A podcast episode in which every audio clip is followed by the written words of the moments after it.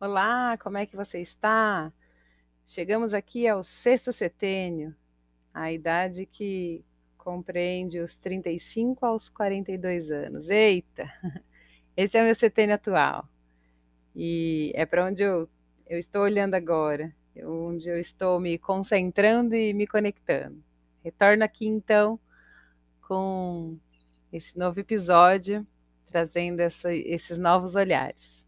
Desejo que você esteja bem e preparado para abrir o seu coração e abrir os seus olhos para ver o que a gente tem aqui. Lembra do Rubicão, lá do segundo setênio? Aquela crise que a gente teve de atravessar ou não aquele rio? Aquele que você recebia o seu eu por inteiro aqui na Terra? Pois bem. Ah, se você não sabe sobre esse segundo setênio, eu te convido a dar uma voltadinha lá nos episódios anteriores, porque é um olhar bem legal que nós temos aí para esse momento do segundo setênio. Então, o Rubicão do segundo setênio está de volta. claro que um pouco repaginado, assim, e mais consciente a venda dos nossos olhos cai outra vez. Só que agora a crítica que ela traz lá no segundo setênio se transforma em autocrítica. Lá no segundo setênio é o momento em que eu recebia tudo de todo mundo, em que eu recebia pelas pessoas que me criavam, pelas pessoas que estavam à minha volta, eu recebia as minhas informações e guardava na minha mochila. E aí no segundo setênio, eu começo a olhar para isso e criticar isso tudo. E agora, depois de ter feito toda aquela bagunça e ter escolhido o que tem na minha mochila dos setênios anteriores, eu, sabendo o que tem ali, eu faço uma autocrítica. Eu olho para mim e ao invés de criticar quem está à minha volta, eu acabo me criticando. Eu acabo elevando o meu padrão de olhar para mim e perceber as coisas que estão em mim. Afinal, no setênio passado, a gente encontrou o nosso ninho, o nosso lugar no mundo. E agora aqui, protegidos por esse lugar que eu escolhi, que nós escolhemos, aliás, nós podemos trazer algumas percepções. Agora, eu consigo ver o que eu sou e o que o outro é e como é que é. é eu consigo perceber o outro como uma pessoa, assim como eu me percebo. E que tá tudo bem. E que tá tudo bem e eu me perceber de uma forma e perceber o outro de outra forma. E isso tá tudo bem mesmo, tá resolvido.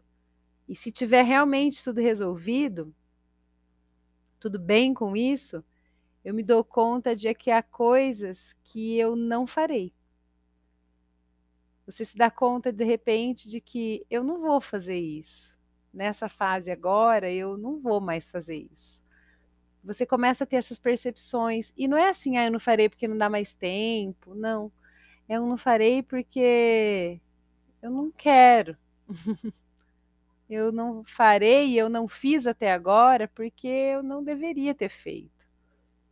E o contrário também é verdade.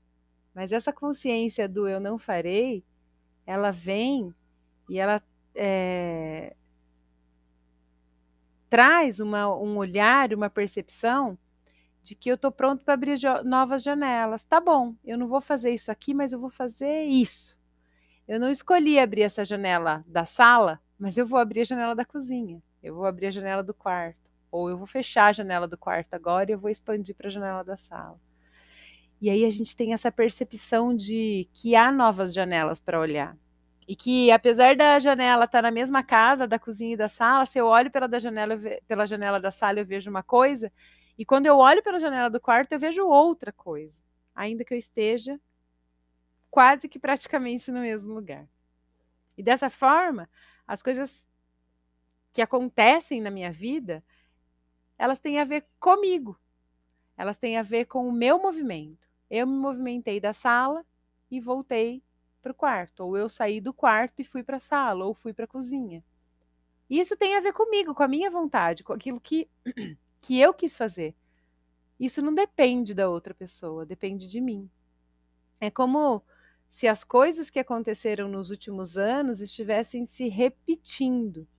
E eu me dou conta que tem coisas que se repetem, pois elas só podem ser minhas. E só podem ter a ver comigo. E essa permissão de se repetir, fui eu quem dei. Eu não estou repetindo isso por causa de ninguém. Eu estou repetindo isso porque eu permiti. E pode ser que isso doa de olhar. E pode ser que você se frustre ou você se assuste em perceber que eu cheguei até aqui, eu estou vivendo isso aqui, eu não vou viver diferente disso e essa escolha foi minha. Eu estou aqui porque eu quis estar aqui, ou porque as minhas escolhas me trouxeram para cá e as escolhas foram minhas. E aí eu, eu começo a entender, eu passo a entender que a culpa não é do outro e que as responsabilidades pelo que acontece na minha vida são minhas também. eu deixo agora de cavalgar como no setênio anterior. Eu não chego nesse setênio cavalgando e dono da rédea. Eu até tenho essa rédea. Eu posso até ter esse cavalo, mas agora eu decido que eu vou e eu vou a pé. Eu não preciso nada que nada me leve. Eu ando e eu enxergo o outro de forma que nós podemos estar sobre a mesma perspectiva. Eu entendo que se eu trouxer ele no quarto e ele olhar por essa janela, talvez ele vai ver a mesma coisa que eu, ou não. Ou talvez ele vai ver as coisas pela perspectiva dele, através da altura que ele tem, através dos olhos que ele tem e principalmente através das experiências que ele tem. E muitas vezes o outro tem experiências diferentes das nossas. E agora eu consigo realmente perceber e valorizar isso, que as minhas experiências são diferentes da do outro e que eu consigo olhar ele mesmo como sendo o outro, que faz coisas diferentes de mim. E que também tem as responsabilidades dele, e que a culpa não é minha por ele estar onde ele está. E as responsabilidades também não são minhas, as responsabilidades são deles. E nossa, isso traz uma liberdade incrível. E por trazer essa liberdade, esse respeito embutido junto, é nessa fase também que nascem, entre aspas, os grandes líderes. Já que eu estou vendo o outro humano, para além disso, para além daquilo que ele é, para além desse humano que ele é. Além de ver ele como um outro humano, eu passo a querer dar a mão para ele. Isso é riquíssimo. eu me desfruto disso, eu acho muito legal. É exatamente o que eu estou vivendo. Eu quero mesmo dar a mão.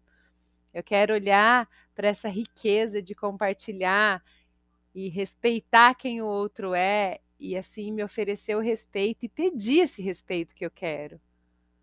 Que as pessoas queiram me dar a mão, mas sabendo que eu sou eu e elas são elas. E a responsabilidade de ser eu e ela com a responsabilidade de ser ela.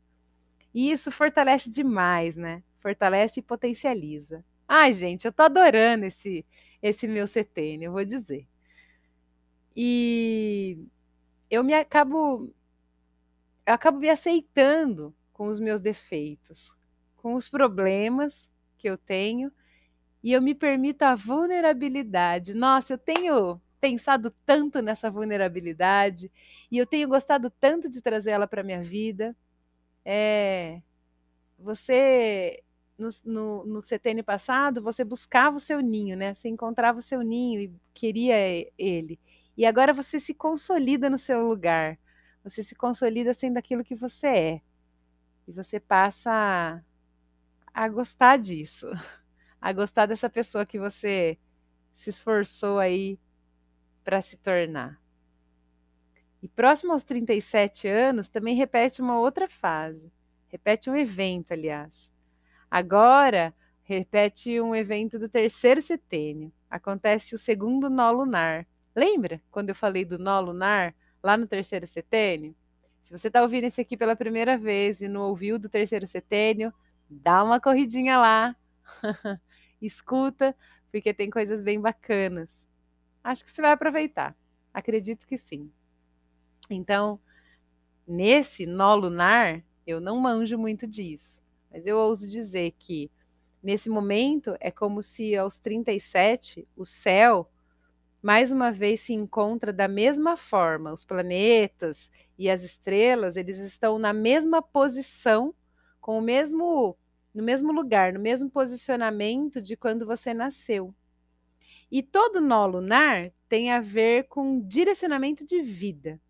É como se nesse momento aquele portal lá fosse aberto de novo, ao qual quando eu passar por ele, eu pudesse cumprir aquilo que eu vim aqui fazer.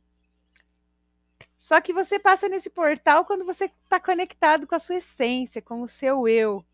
E quando você sabe aquilo que você veio fazer. Quando você sabe por que você veio aqui, por que, que você está aqui. E é uma grande, grande conexão. E ela vem de uma forma muito questionadora. Ele é realmente esse olhar voltado para a essência para o que você veio fazer. Qual é meu papel aqui nesse mundo? E isso geralmente também se conecta com o seu lado espiritual. A gente pensar nessa trimembração de corpo, alma e espírito, ele se conecta com esse espiritual. Ele desperta até em quem não tem uma busca assim, eu quero Deus perto de mim. Se você estiver meio afastado dessas coisas religiosas, às vezes você até volta a buscar uma questão religiosa e a se assegurar em Deus para se firmar, sabe? Para se firmar o que você carrega, para se firmar na sua verdade.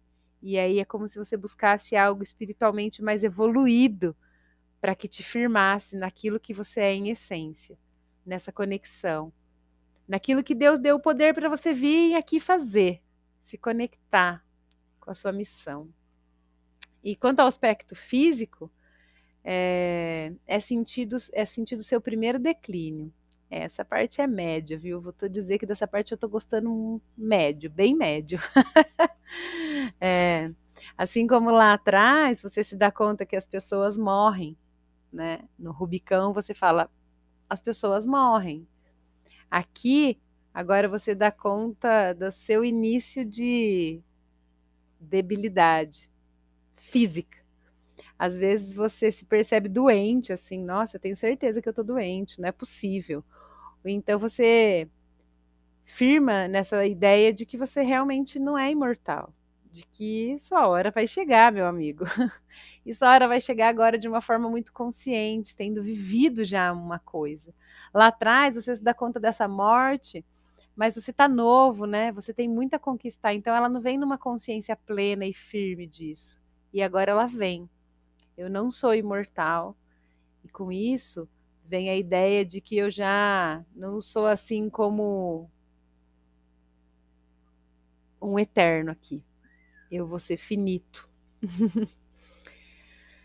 então, não sendo assim, sendo um bom andarilho ainda por essa estrada, eu busco descobrir o que pode ser realizado ainda, para além do que eu já fiz. O que está mais ao meu alcance por aqui. Então, agora não mais a cavalo, mas a pé, e sendo um bom andarilho, como eu disse, você olha para aquilo tudo que você já fez e fica pensando: o que mais eu vim fazer por aqui? Tá bom, a minha missão é essa, eu estou não conectado, se eu não estiver conectado, eu busco arduamente ela. Mas e aí, né? O que mais eu posso fazer? O que mais espiritualmente eu tenho força e conexão para fazer? Bem, eu confesso mais uma vez que esse meu setênio atual, que nesse meu setênio atual eu me vejo mais buscadora, eu me vejo mais corajosa e até mais confiante e muito vulnerável. Eu estou experimentando com força essa vulnerabilidade de me mostrar do jeito que eu sou, mas numa busca, numa busca corajosa de acreditar que é isso que vai me levar rumo ao meu autodesenvolvimento. E talvez, quem sabe, por que não, naquilo que eu busco, que é a minha cura. E você? O que, que você busca? Qual é a sua missão? Se você já passou desse setênio, o que, que tem aí ainda para buscar? E se você ainda não chegou, eu convido você a olhar para o setênio que você está e a refletir no que vai, no que tem por vir. E aí, pensando nesse setênio todo, tem uma música da Sandy que eu amo. Eu amo a Sandy. Tem gente que fala, não é possível! Eu falei, é possível, porque eu acho que ela é uma super cantora. E vamos lá. Então, e ela me diz muito sobre essa fase, assim. Eu me vejo toda nela, nessa busca de fazer mais e, ao mesmo tempo, começar a sentir esse primeiro declínio físico. E ela diz que tenho sonhos adolescentes, mas as costas doem. Sou jovem para ser velha e velha para ser jovem. E é nós seguimos, seguimos nos encorajando a sentir dores nas costas como uma juven... com uma juventude ardendo aí no peito e querendo saber o que mais eu posso fazer. Deixa aqui esse olhar. Te convido de novo a olhar e a sentir. Desejo que você tenha boas experiências. Agradeço a Deus por estar viva e atenta a essas percepções. E a você que me prestigiou nessa jornada de se olhar. Um fortíssimo abraço e até a próxima.